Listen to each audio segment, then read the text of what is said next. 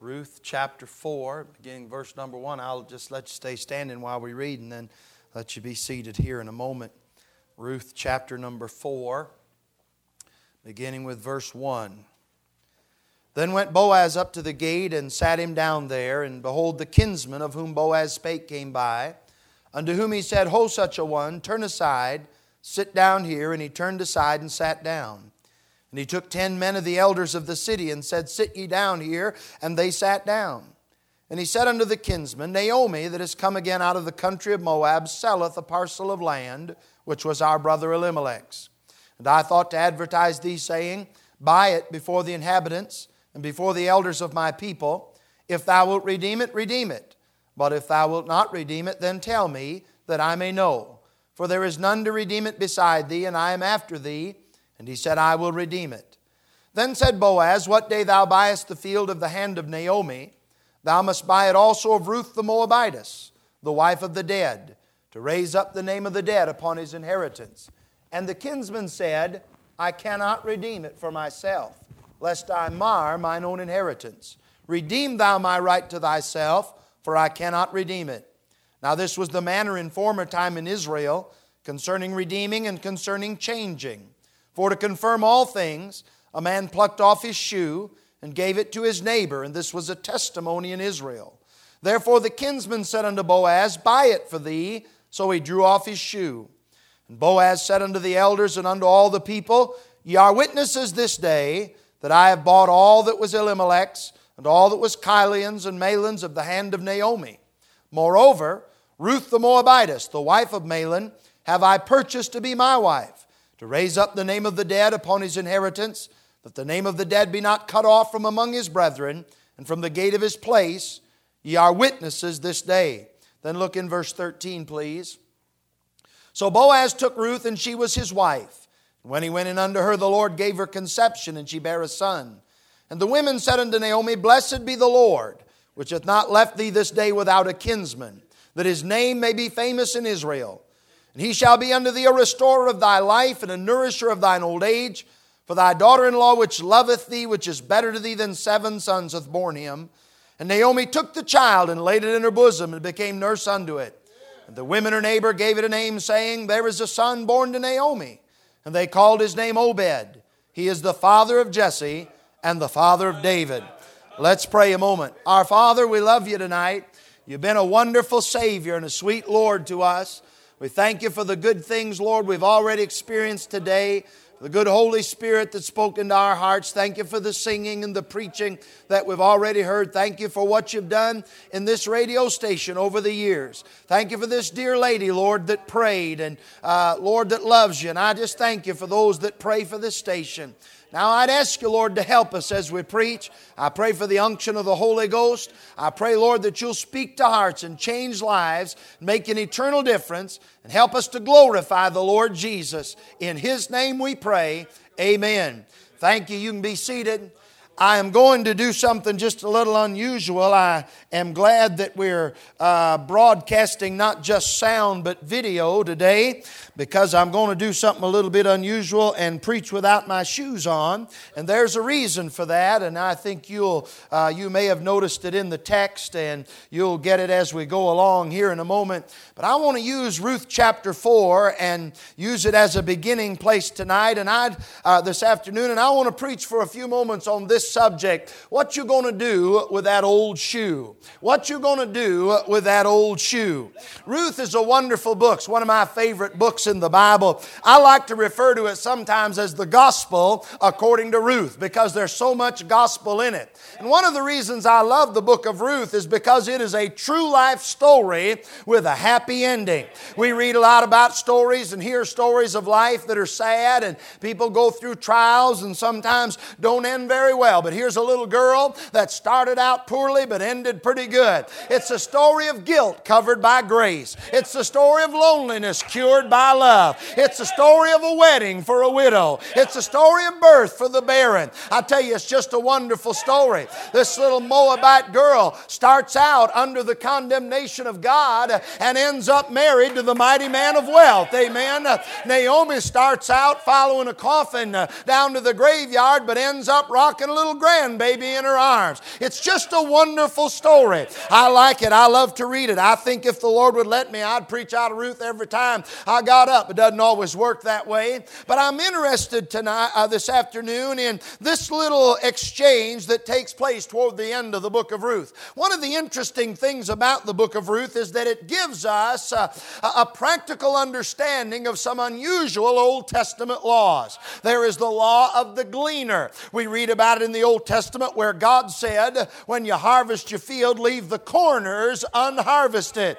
Uh, and He said that was so that the poor, the stranger, the widow, and the fatherless could go into those corners and they could reap where they did not sow and they wouldn't starve to death. It always interested me that God said, Leave the corners harvested, but He never did say how big the corners were. That was up to you, depending on what kind of a blessing you wanted to be to them that were in need. You could punch you out a little circle in the middle and leave all the rest of it and be a great blessing.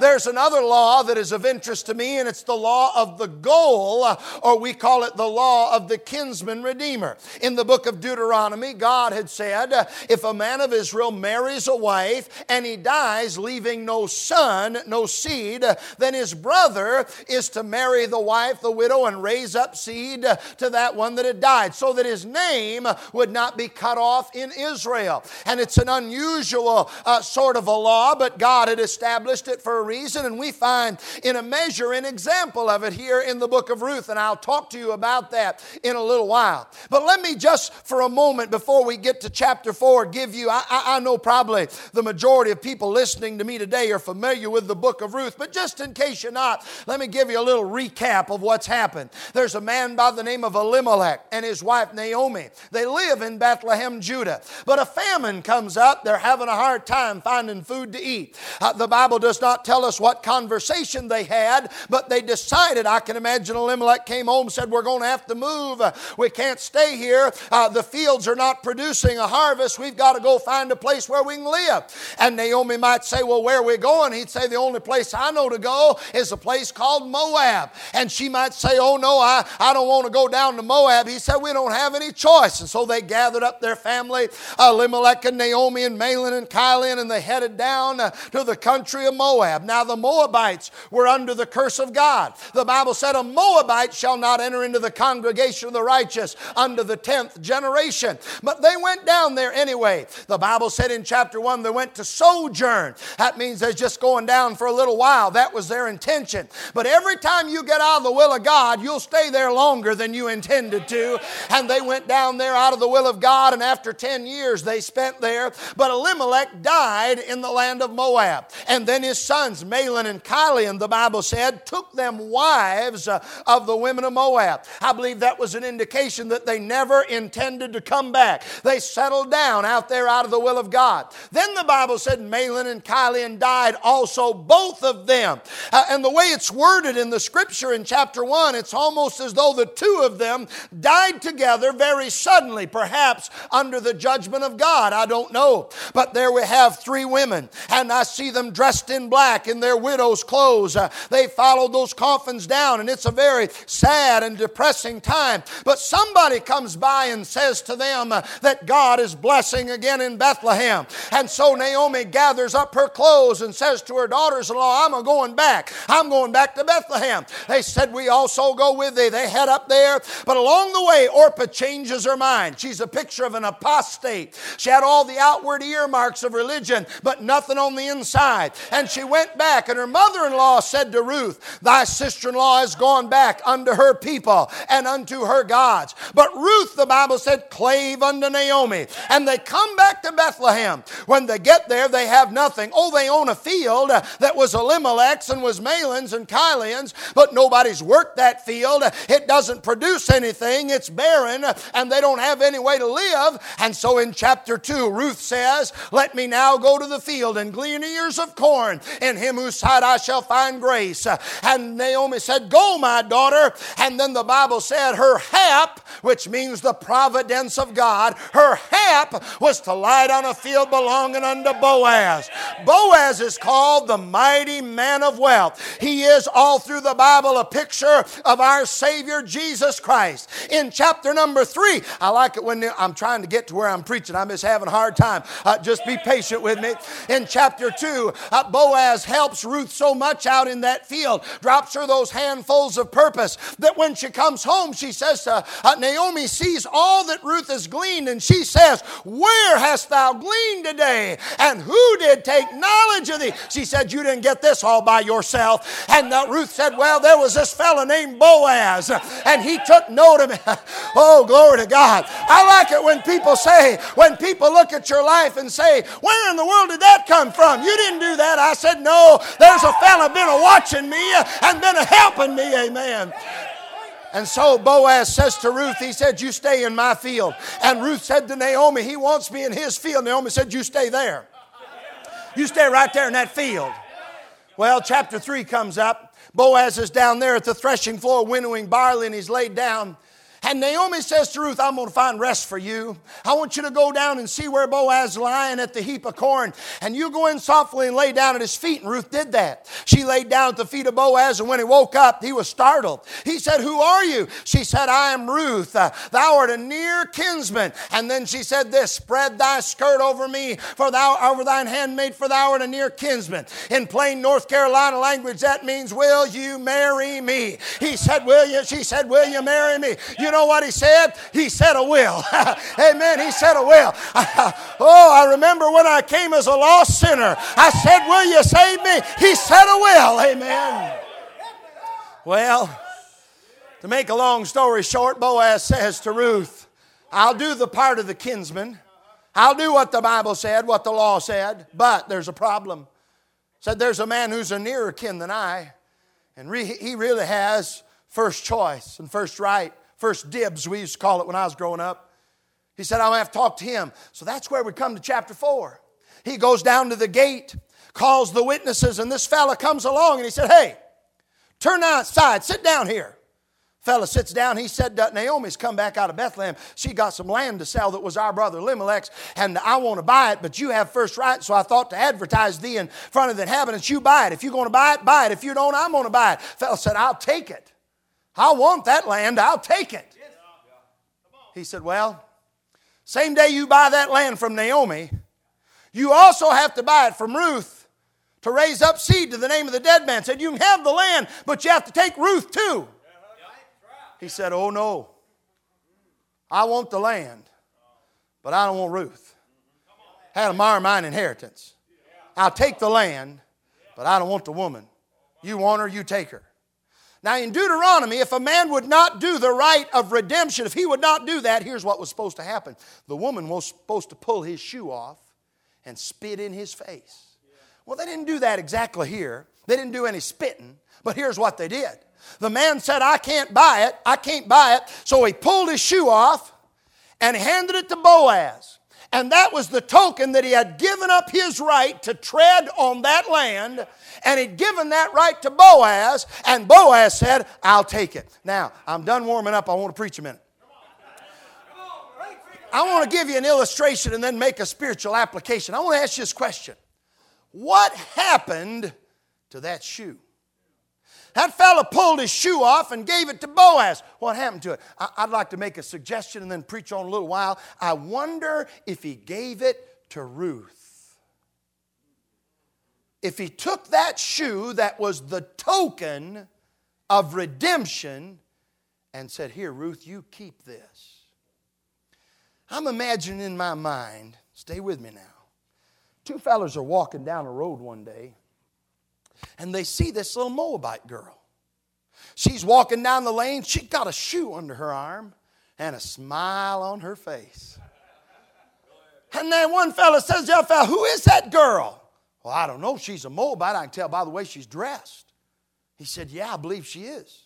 What's that she's got under her arm? Well, it looks like a shoe to me.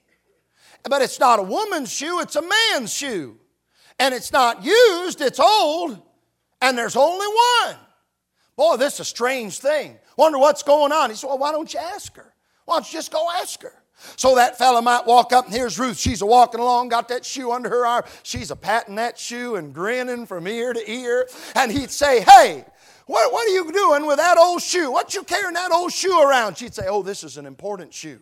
This shoe has great significance. I'm going to hang on to this shoe. This shoe really means something to me. He'd say, Well, what's so important about an old shoe? It's not new. It's not a woman's shoe, and there's only one. You can't wear it. What good is it? What's so important? She might say three things to him. She might say, Well, I tell you, I love this old shoe, and I'm going to keep it around, number one, because it reminds me that I was worthless. I was worthless. I tell you how, I tell you how worthless I was. I was worth less than dirt. You see, I came back with my mother-in-law, and my husband had died, and there was a land that belonged to my husband, my late husband, and this fella could have bought it, and he wanted it. But when he found out I came with it, he decided he didn't want it. He wanted the dirt. He wanted what I had, but he didn't want me. She said, "This shoe reminds me that I'm worthless."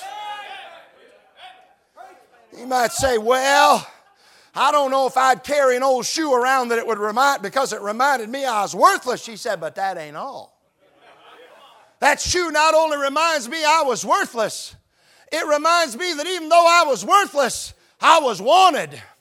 She said there was another fella there by the name of Boaz. And that first fella, he didn't want me. He didn't want nothing to do with me. But Boaz, for some reason, I found grace in his sight. And for some reason, he wanted me even though I was worthless. And he not only bought my land, but he bought me. And you know what he said? He said, I bought all that was Mahlon's and all that was Elimelech's and all that was Chilion's. But then he said, Moreover, more importantly, I have purchased Ruth to become my wife. She said, This old shoe reminds me that I'm wanted. I can see Ruth walking through, walking down that lane, and somebody look at her and despise her because she's dressed like a Moabite. She'd say, That's all right. That somebody loves me. That somebody wants me. He said, Well, is that all? She'd say, No, there's a third thing it reminds me. He'd say, What's that? She'd say, It reminds me there's going to be a wedding. I'm fixing to have a wedding. I'm going to get married.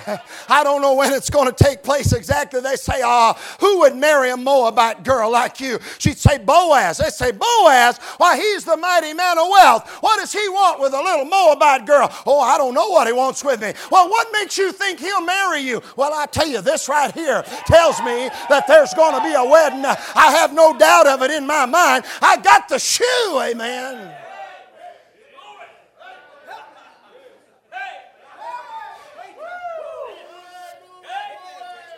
I don't know how long it was between the time he gave her the shoe and they had the wedding. I don't know how long it was. I wonder if it's a day or two. I wonder if she laid her head down on the pillow and in the middle of the night she woke up and thoughts were assailing her mind. And she was saying to herself, You're a Moabite. He don't care for you. You're fooling yourself. You've lied to yourself. It's a fantasy. Just wait till morning, you'll see none of it was real. She'd get up off her bed, go out in the living room.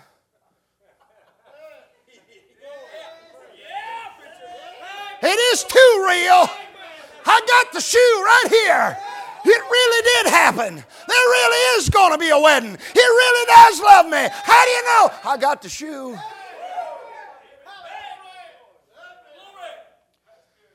Now, I want you to think about this a moment. What are you going to do with that old shoe? Ruth had a shoe, and that shoe was the token of Boaz's love and his promise. Do you know I have an old shoe?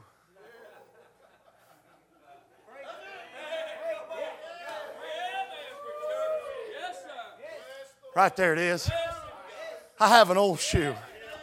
You know what this shoe tells me? Tells me I'm worthless. It tells me I was a sinner. It tells me I was born in sin. I was shapen in iniquity, and in sin did my mother conceive me. And all we like sheep have gone astray. We've turned everyone to our own way. The Bible said all have sinned and come short of the glory of God. There's none good, no, not one. There is nothing. Paul said, I know that in me, that is in my flesh, dwelleth no good thing. I read in this Bible that I was born worthless. Yeah. Oh, that don't go very good with what people are preaching today. They preach about self worth, you know, and learning to love yourself. No, I'm going to tell you something, friend. You don't need self worth. You need to know the one who is worthy, the Lord Jesus Christ. Somebody said, Well, we're all pretty good. We just got a few problems.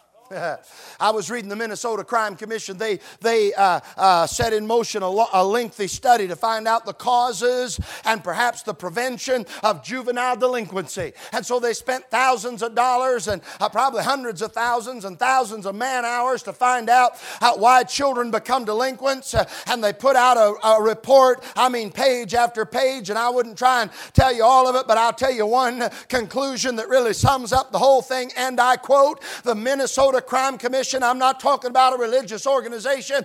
I'm talking about a government education or, or a government organization with scientists and, and counselors and sociologists and psychologists and PhDs, etc., etc., etc. Here's what they said, and I quote Every child is born into this world a criminal, self absorbed and self interested. I could have saved them a whole bunch of time and a whole bunch of money. That's what my Bible said. But how hallelujah, there was one who came uh, and died on a criminal's cross, uh, and he died to save old criminals that ought to be in hell.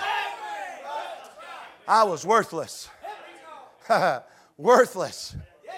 It always interested me that in the book of Ruth, well, in the Bible, Ruth is introduced officially five times officially five times. Four of those times it will either say Ruth the Moabitess or the Moabitish damsel or the woman of Moab. There'll always be that Moabite tag the first four times. The last time she's introduced in the Bible is in Matthew chapter 1 and it just says Ruth. There's no more Moabite. You know why? That's after the wedding. Amen.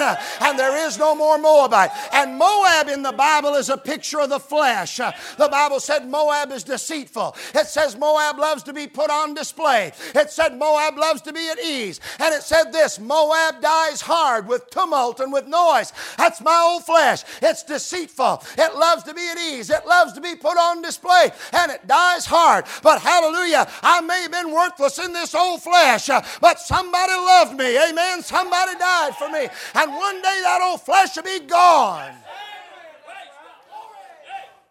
This shoe right here tells me I was worthless. But it also tells me that even though I was worthless, I was still wanted. Somebody wanted me. Somebody wanted me enough to die on the cross and pay for my sin. You know, if I understand that law of the kinsman redeemer correctly, if Boaz marries Ruth, and I think, I wouldn't argue with you about this, but I think when Ruth came out into Boaz's field, I think he was a 50 year old bachelor. I wouldn't argue with you about that, but that's what I think. And so, if I understand this law correctly, if Boaz marries Ruth and they only have one son, that son will not bear Boaz's name. He'll carry Mahlon's name. And Mahlon will not be forgotten in Israel, but Boaz will. If you just have one. So Boaz is willing to become of no reputation to have Ruth. Paul said, let this mind be in you, which was also in Christ Jesus, who being in the form of God, thought it not robbery to be equal with God, but made himself of no reputation, and took upon him the form of a servant, and was made in the likeness of man. And being found in fashion as a man, he humbled himself and became obedient unto death, even the death of the cross. Why did he do that? He did that because he wanted me. He did that because he loved me. He did that to save me.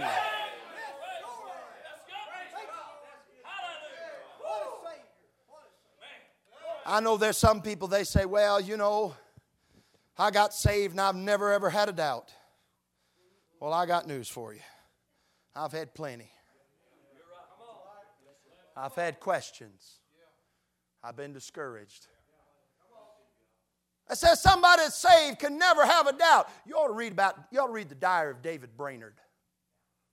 That great old missionary to the Indians.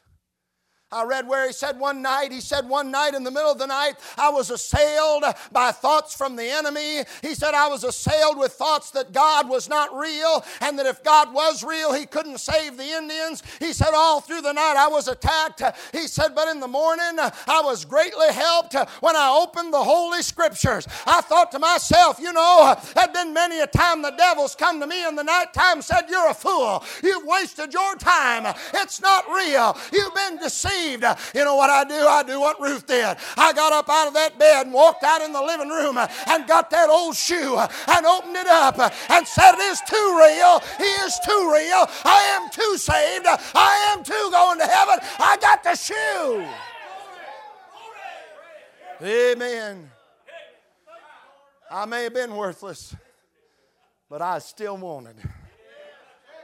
But then this old shoe tells me something else tells me I'm heading for a wedding. I am this afternoon the blushing bride. And the groom loves me. You say, well, where is he? Oh, he went home to fix the place up. You know, in the Jewish wedding, it isn't like it is today. Nowadays, they would just set some girl bats her eyes at a fella and they're in love and they won't get married. Back then, mom and dad got together with the other mom and dad, the parents of the bride and groom, and made a contract. When they finished the contract, that couple was reckoned as espoused we would call it engaged, but it was more than our engagement. They were considered legally married, even though they didn't live together. Now, I was reading one writer, and he said this, I thought it was interesting. He said they finalized that agreement, and then they light a lamp and they put it in the window of the young lady. They put that lamp there. I'll tell you about that in a minute. And then the son goes home with his father and begins to prepare a place for them to live. That's what Jesus said in John 14. We always use it as a funeral text, but it's not a funeral text, it's a wedding text text. Uh, let not your heart be troubled. You believe in God. Believe also in me. In my Father's house are many mansions. If it were not so, I would have told you, I go to prepare a place for you. And if I go and prepare a place for you, I will come again and receive you unto myself, that where I am there, ye may be also. He went home to the Father's house and began to prepare a place. And one day, the Father will come in and say, It's all ready, son, go get her. And he'll get the wedding party, and they'll head for that house. And when they get to the edge of the town, they'll blow blow the trumpet, he'll, that man will cup his hands, uh, the crier, to his mouth and say, Behold, the bridegroom cometh. Uh, and they'll go and get that bride. Now, that lamp is interesting. You say, What's that lamp for? Well, if there's any other boys around town interested in that little girl, they come by her house to see that lamp burning. They say, no messing, sense messing with her. She's had a lamp lit. She's in love with somebody else. Leave her alone. When I got saved, my groom to be a little lamp inside of me called the Holy Ghost. And when the world comes comes around, the good Holy Ghost said, Don't you mess with them. You remember you're in love. You remember you're waiting for somebody else. Hallelujah. One of these days, that trump will sound uh, the voice of the archangel, that shout, The dead in Christ shall rise first, and we which are alive and remain shall be caught up together with them in the clouds to meet the Lord in the air, and so shall we ever be with the Lord. Somebody say, Oh, you premillennialists. You pre tribulation rapturists. You're a bunch of escapists. You got it all confused. The devil say he ain't coming, it's all a lie. I got his word. I got the token. If I get discouraged, I just get the old shoe out. What you what you been doing to that old shoe? What you been doing with your Bible? You ain't going to get any help if it's hidden under a bunch of magazines, fell down back, back behind the television, covered with dust up on the shelf, laying in the church pew all week waiting for you to come back. You ain't going to get no help. You need to get in your Bible. I thought about this. I'm almost done. Obed's been born and he's a teenager now. And him and his teenage friends are hanging around the house looking for something to eat. That's what teenagers do. And when they've eaten everything they can find in the house, those teenagers go home, and Obed's sitting around there, and he's real quiet. And Ruth says to him, What's the matter with you? Oh, nothing. Nothing. She said, Now, son, I know there's something wrong. What is going on? He might say, Mama, I'm embarrassed. Embarrassed? Yeah, said there, my friends are making fun of me. Making fun of you. Why? Well, tell me, son. It's that old shoe. My friends say nobody wears shoes like that anymore.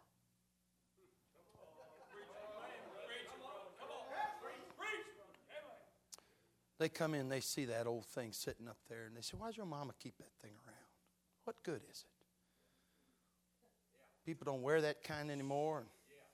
Some people don't think you need shoes anymore. Couldn't we get rid of it? Or get a different one? I could see Ruth pick up that old shoe and say, Now, Obed, honey, first of all, you wouldn't be here. If it weren't for this old shoe and what it means, you wouldn't even be here, son.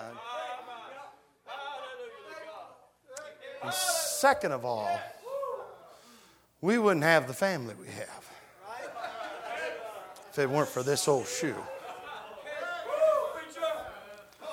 Your, your daddy and I would not have the marriage we have if it weren't for this old shoe. And we're not getting rid of it. And we don't need a different one. We're just going to hang on to this.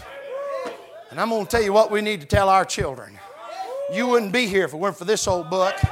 And your daddy wouldn't be saved, and your mama wouldn't be saved, and you wouldn't have the home you have, and you wouldn't have the family you have, and you wouldn't have the heritage you, that you have if it weren't for this good old King James Bible. And we don't need another one, and we don't need to get rid of it. We just need to read the one we have and believe it and obey it.